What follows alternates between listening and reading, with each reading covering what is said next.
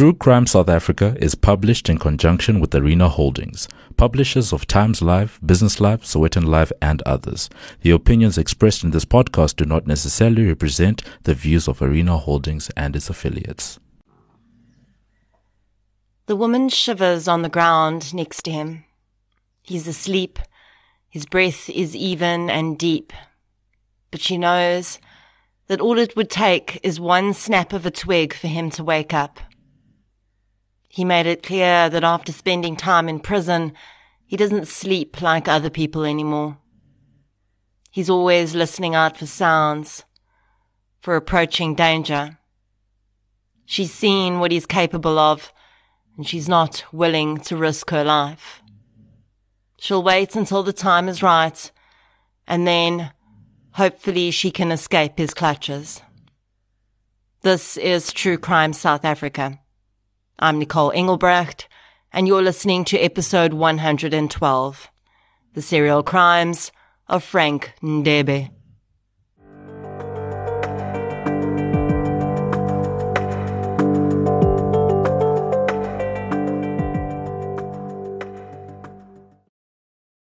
Hey, True Crime South Africa listeners. I'd like to tell you about a brand new South African podcast called Your Mom with Schalk. I love how the podcast landscape in South Africa is expanding, and I'm really pleased to be a part of that. The content in True Crime South Africa's episodes can be a little bit heavy though. So I think it makes complete sense to balance that out with some light-hearted fun. Schalk Bezuidenhout is genuinely one of my favorite comedians and personalities. And now he has his own podcast. Hello there, all you crime junkies, you sickos. It's Schalk Bezuidenhout here. I'm sorry to interrupt the murder or the robbery or whatever heinous crime Nicole is telling you about, but I just wanted to tell you quickly about a new podcast that I'm hosting called Your Mom with Schalk. Hello, mense, and welcome to Your Mom with Schalk, a brand new podcast by Telltale Media, hosted by me, Schalk Bezuidenhout. Now, on this show, we're going to journey deep into the lives of really lekker people. Some of them are my friends, some of them I wish were my friends. But I don't want to speak to these exceptional people, these celebrities directly. I mean, eerlikheid mense, I think we are also tired of listening to celebrities. Everyone and their mother, excuse the pun, has a podcast where they interview celebrities. So we're not going to speak to the celebrities directly, but rather about the celebrities through the people that know them better than anyone, which is, of course, their mothers. I am sitting here, mense, in the house of Tanny Gail Goliath. I am sitting in the house of Jack Parow, Bertus Bason, Simone Pretorius en haar ongelooflike maat Tannie Tinkie, Leclos, né? Leclerc. Leclos. Oh, sorry, my bad. No, I'm joking. I'm joking. the woman of the hour for me is The Queen. the Queen. Because my favorite words are f***ing you know what I mean? I can't wait for the journalists to hear that. This is who I want to speak to. Their mothers. Your favorite word is f- but you don't like tattoos. Nee, fok, dit is nou regtig die einde. Subscribe on Spotify, Apple, or wherever you get your podcasts. Or check us out at telltale.media forward slash skulk. I mean, it would be a crime not to. anyway, back to you, Nicole. Dankie. I highly recommend you go follow Schalk's podcast right now on whatever platform you're listening on. Before we get into today's episode, I'd like to thank those listeners who've supported the show through Patreon or PayPal recently. A huge thank you goes out to Morgan Rhoda, Vuzumsi, Jonathan Brearley, Odette Jahar, Michael Linden, Karen Egan, Sandra Cowell, and Zaza Lelu for your support on Patreon. Thank you so much for your support, everyone. It really does make a huge difference. If you'd like to get an exclusive episode every month as well as an ad-free version of every week's episode, check out the link to Patreon in the show notes and sign up for a minimum of $1, which is about the same price as a loaf of bread right now. You can also support the show by supporting our sponsors, including King Online and Wallpaper Online, by using the discount code TCSA10 or True Crime respectively when purchasing on their websites. And you'll get a 10% discount too. Or you can support me as an individual creator by purchasing my book, Samurai Sword Murder, in hard copy, ebook, or audiobook formats, as well as the audiobook I narrated for Jana Marx of the Krugersdorp cult murders. Non-financial support is just as valuable. So please share and invite your friends to listen. When we think about serial murderers, we picture lone wolf type offenders who kill on their own and continue on that way to ensure they don't get caught. Occasionally, as we've seen in some cases I've covered here, serial killers will work in partnerships, and that's always a complex dynamic to analyze. Never, though, in any serial case I've covered so far, have I seen what we're about to. A victim taken hostage and forced to accompany the serial killer on his rampage. Although in the sources I drew research from, the surviving victims are named, I'm going to be using pseudonyms for them, as they're rape survivors and in accordance with section 335A of the Criminal Procedure Act, they are afforded the right to anonymity unless they choose otherwise themselves or unless a magistrate rules otherwise. In researching this case, I used a chapter from the book Strangers on the Streets by Micki Pistorius and a few media articles I could find. So let's get into episode 112 The Serial Crimes of Frank Ndebe. The following episode may contain sensitive material, including descriptions of violence, sexual assault, or graphic descriptions of injuries to victims. If you feel you may be triggered by such material, please consider this before accessing our content. To access trauma counseling or services, please see the helpline information on our show notes. Frank Ndebe was born on the 17th of August 1968 in Mpumalanga. As is the case with so many South African families, Frank's mother and father both had to travel to other provinces to find work. So Frank was left to be raised by his grandmother on a farm called Louw's Creek between Malelane and Barberton. Unfortunately, he would later claim his grandmother had some odd ideas about raising children, especially boys. And if we're looking for strange childhoods in the backgrounds of serial murderers, we don't have to look very far in Frank's case. Frank would later claim that his grandmother had been obsessed with preventing him from masturbating, and as such, had developed an elaborate ritual to ensure he did not masturbate during the night. The older woman would tell her grandson that if he masturbated during the night, the taste of her tobacco would be affected when she smoked in the morning. So each morning when he woke, she would smell his penis to ensure he had not ejaculated, and then she knew she could smoke her tobacco. Her punishments for other things she felt he was doing wrong were equally strange. If the boy came home late from school, she would wait until 3 a.m. the next morning and then wake him up screaming and chase him into a nearby river with a knobkerrie, a traditional African weapon which is a thick stick with a large heavy ball shaped on the end, used in battle to incapacitate attackers. She would make the boy wait in the river, regardless of how cold it was, until it was time for him to go to school. And only then would she let him out. Perhaps thanks to this strange and difficult childhood, Frank had always adored his mother and couldn't wait for her to visit.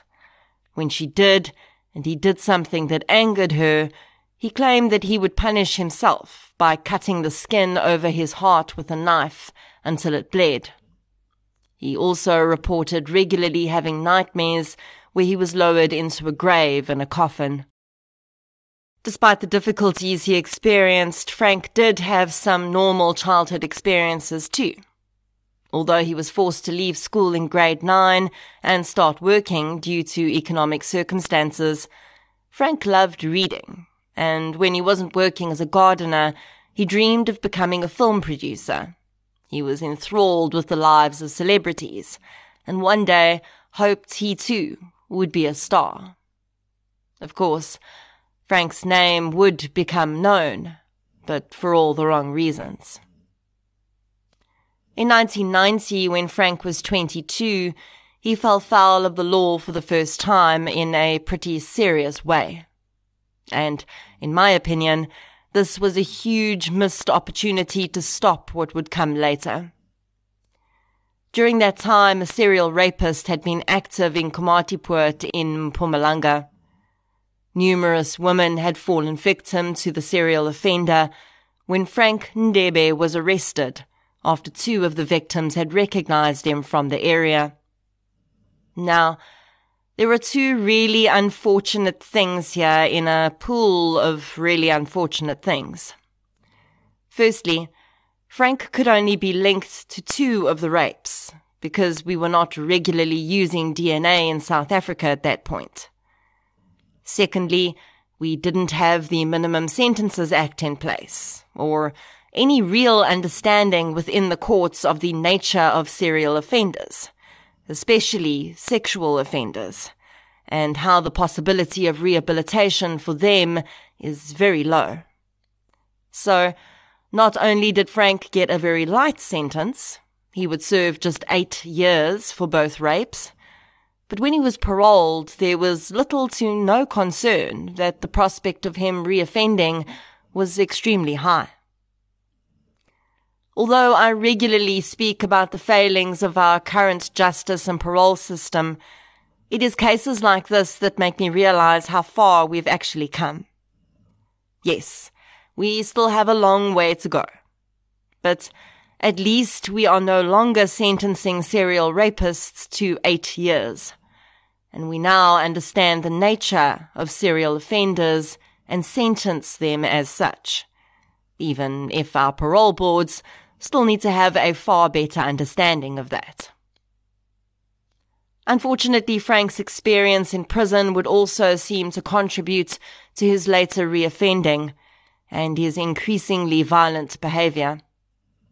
Frank would admit that he'd been raped in prison, and he was also exposed to pornography, he claimed, for the first time. Now, I want to briefly touch on Frank's own experience of rape. I often see on social media when a sex offender gets sentenced, people comment things like, I hope the same thing happens to him in prison. I understand that anger. I get why people want rapists and other violent offenders to suffer as much as possible. But I also think that we need to really think about what we're actually asking for here. We're hoping that a human being is sexually violated.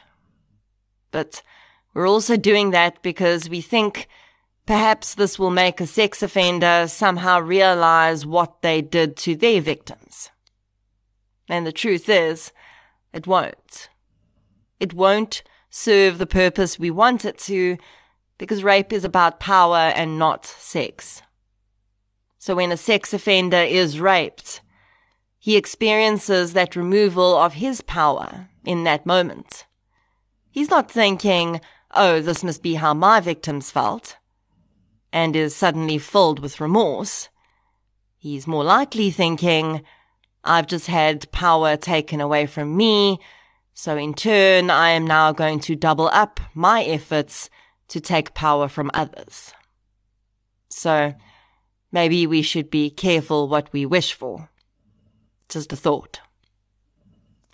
Frank Ndebe was paroled in December 1998. He returned to live in Barberton. His parents had distanced themselves from him when he was arrested, and he was living on his own with little contact with family members. On the 16th of January 1999, just a month after he was released from prison, a warden from the prison he'd been jailed at noticed a woman, who I'll refer to as Maria, walking down the rural road he was jogging down. Then, just meters behind the woman, he saw a face he recognized. Frank Ndebe. We don't know whether the warden had any actual concerns about Ndebe's actions that day, but he did call out to him and stopped him for a chat. The men sat shooting the breeze for a while, and then they said goodbye, and Frank continued on. If the warden had had any worries about Frank and his proximity to Maria, perhaps he'd thought that just delaying him would make the difference. Or perhaps the conversation itself was enough to convince the warden that Frank was not a danger that day. Perhaps the man had no concerns at all and simply wanted to chat. Either way, Frank Ndebe continued on his way. As the warden jogged away and out of sight, Frank increased his pace and soon caught up to Maria. He attacked the woman, dragging her into the bushes tying her hands and raping her. He held Maria for an hour until two women walking past heard her screams and scared Frank off. He realized that if they went to police, he would be easily identified by the prison warden, so he left the area, fleeing to an informal settlement near Badplaas. Frank would later blame Maria and the two women who'd rescued her for him having to relocate. And that alone is absolute proof that his own rape experience had zero impact on his behavior as a sex offender. He'd gained no insight into his own crimes by being a victim of the same crime himself. In his new location, Frank Ndebe met a woman named Emma Skosana. Emma was 23 years old and had a one year old son. She and Frank became friendly, and four months after meeting him, Frank asked her if she'd like to go on a trip with him to Nelspruit. Emma agreed and informed Frank that she'd be taking a friend of hers along, who we'll refer to as Cindy.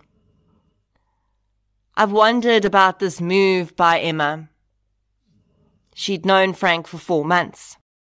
There seemed to have been enough time for her to decide whether or not she trusted him enough to go on a trip with him. But still, she didn't seem completely happy being on her own with him. Of course, we don't know what Frank had promised the women. For South African serial killers, one of the most common forms of lures is job offers. Sadly, in a country where our unemployment rate is at 36%, at last measure, there are very many people desperate enough to go along with something when the possibility of employment is dangled before them. And that could be another reason that Emma had wanted Cindy to accompany them. On the 11th of April 1999, Frank, Emma, Cindy, and Emma's one year old son set out on foot for Nelspruit. After some time, quite understandably, the young child became irritated with the beating heat and began to cry. Frank became annoyed at the child's crying, and while Emma was trying to comfort the boy, Frank suddenly grabbed Cindy, dragged her into the bushes, and raped her. Emma, horrified, but likely knowing it was pointless to try and run with her son, cowered on the side of the road when Frank returned from raping her friend. When Frank saw Emma's reaction, he became enraged. He began to assault Emma, tied her up, and would eventually strangle both Emma and her baby son to death. As Cindy stumbled out of the bushes after being attacked by Frank, she saw what he'd done to her friend and her child. Frozen in terror, she followed Frank's instructions to help him conceal the bodies in the bushes and then Frank told her she was coming with him. This would be the beginning of a journey of horror for Cindy. Terrified from the attack and rape on her, having witnessed the murders of her friend and young son, Cindy now felt she had no choice but to follow Frank Ndebe wherever he told her to go. For the next few hours until darkness fell, Cindy walked silently beside Frank. They would sleep in the veld that night and continued on the next morning. Cindy would endure regular beatings and additional rapes from Ndebe throughout the night. Finally, he fell asleep, and she lay shivering with fear in the dirt beside him, too scared to move or attempt an escape. Although Frank had claimed that they were headed to Nelspruit, Cindy noticed that when they got to the road that would lead them there, he continued past it. And soon they arrived in Pienaar, at the home of Frank's sister. By this point, Cindy had been held captive by Frank for almost three full days. She was still completely terrified into silence and didn't say anything in Frank's sister's presence. They spent one night there and on the morning of the 15th of April, Frank told Cindy they were returning to Badplaas. They were on the road for the next two days, sleeping in the veld, and on the 17th, they were able to hitch a ride into Carolina. There, on the side of the road, Frank saw a woman walking. This victim would sadly never be identified, but Cindy was made to watch as Frank dragged the woman into the bushes, bound her hands, and raped her. Frank then strangled the woman until she was dead and stole her clothing. Leaving the woman's body in the bushes, he and Cindy continued on along the road. They once again slept in the veld that night, and the next morning Frank instructed Cindy to change into the clothing he'd stolen from the previous day's murder victim. Cindy hadn't wanted to, but she saw Frank's anger starting to bubble up again and relented. At 3 p.m. that day, they took a taxi to Middelburg and from there walked to Ngodwana. They slept rough again that night, but by 6 a.m. the next morning, the pair were at the Badplaas Barberton intersection. 45 year old Zodwa Shongwe was walking near the intersection at the same time. Frank attacked almost as soon as he saw her, dragging her into the bushes. As he did, he told Zodwa that he was going to kill her.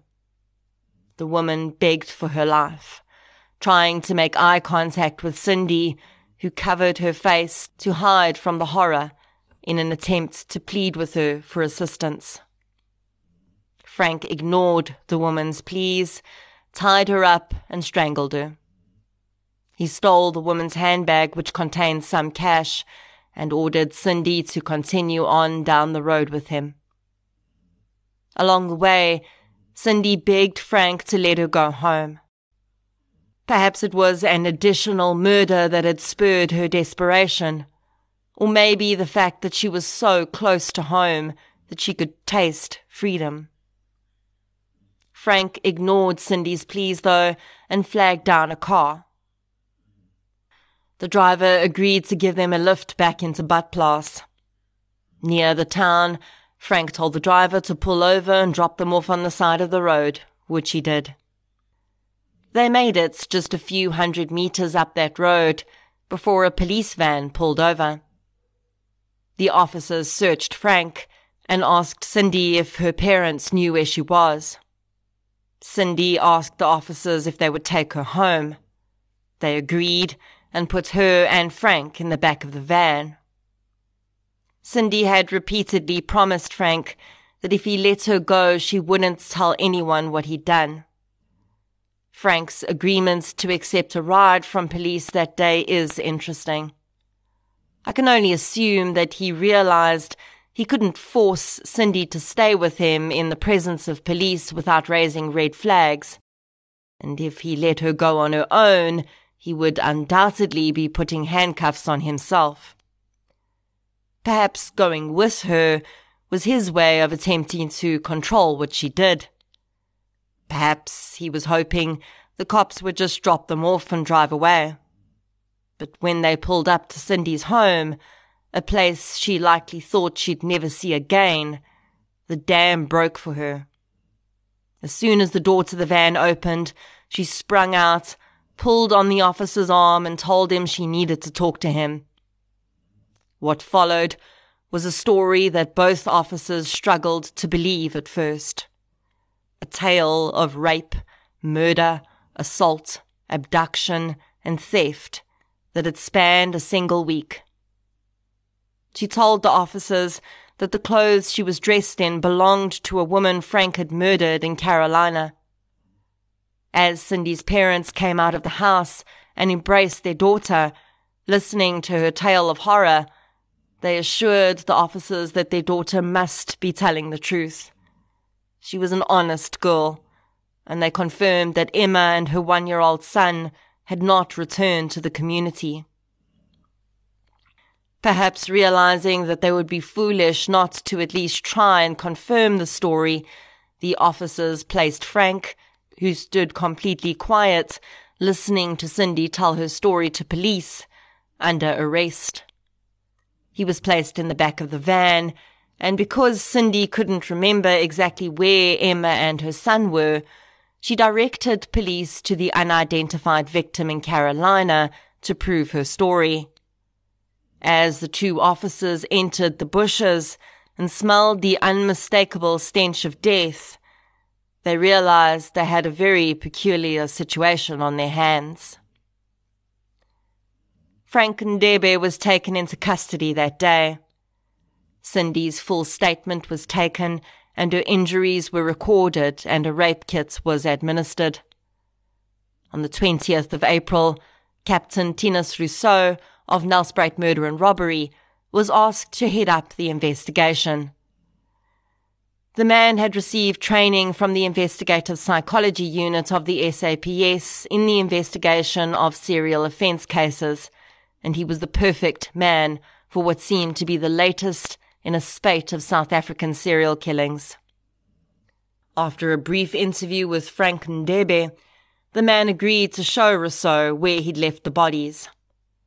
The pointing out would be done with an officer not related to the case to ensure that there was no question that Ndebe had not been guided or coerced during the pointing out. He took officers to the bodies of Emma Skosana and her baby son, as well as the body of Zodwa Shongwe. Interestingly, and this is not uncommon with serial offenders, although Frank would readily admit to the rapes and murders of the adult women, he adamantly denied killing Emma's baby son, and also refused to admit having beaten the woman.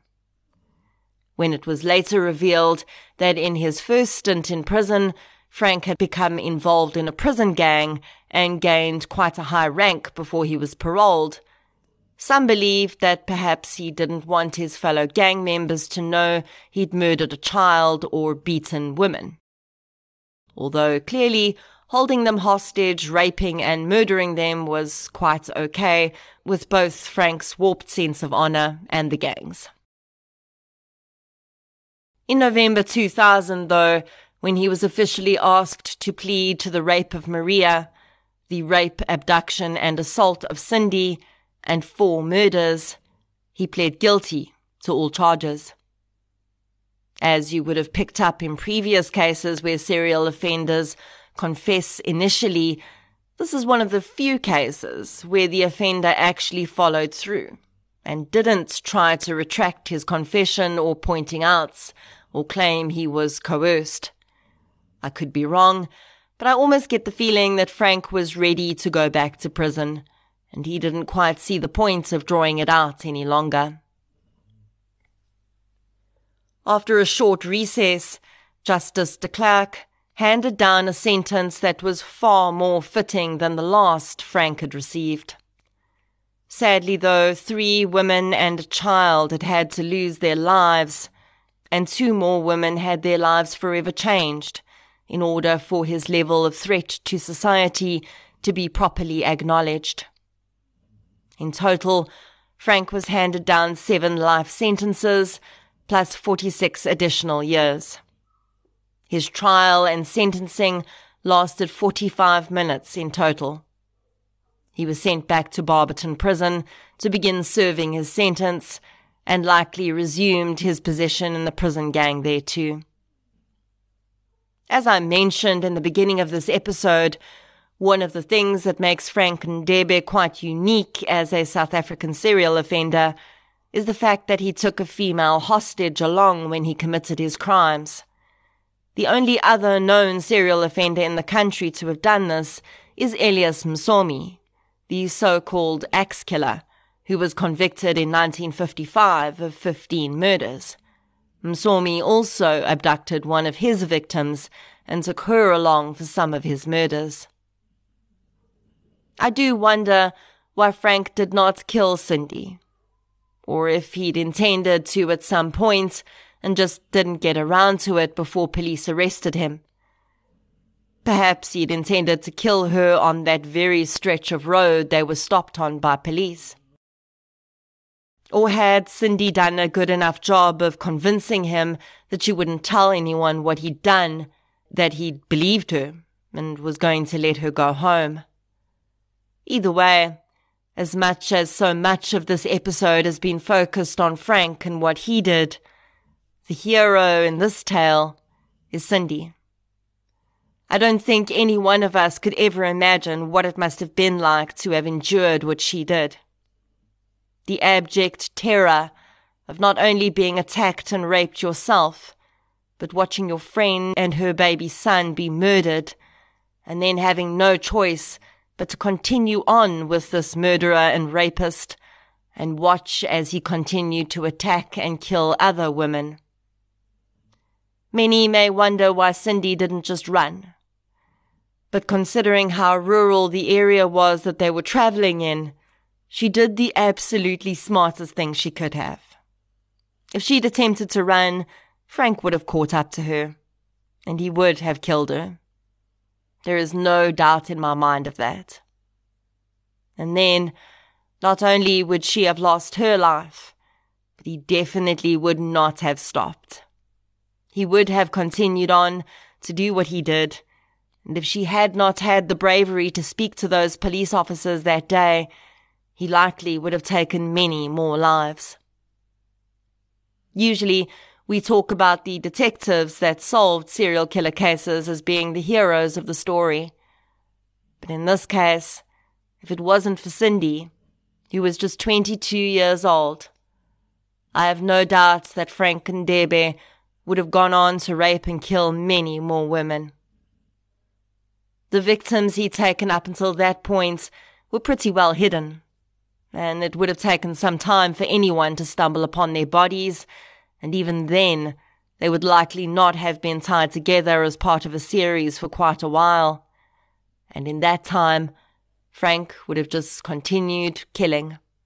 Again and again and again.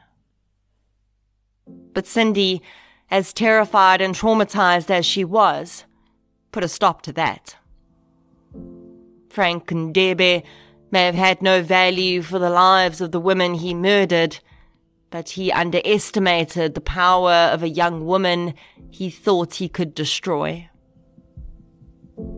Cindy, wherever you are today, 23 years later, I hope that you have used that incredible strength to move forward and leave the ghost of Frank Ndebe in the cage where he belongs. I hope that you have held your head up high and owned the powerful role you played in bringing this killer to justice. I hope the past 23 years have been filled with all of the joy, peace, and happiness you deserved. Emma Skosana, Baby Skosana, Carolina Doe, Zodwa Shongwe. Rest gently.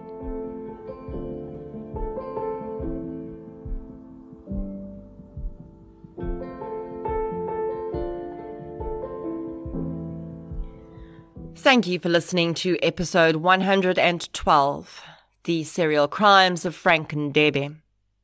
If you'd like to hear more victim focused true crime content, please subscribe to True Crime South Africa on Spotify or the platform you're using to listen right now.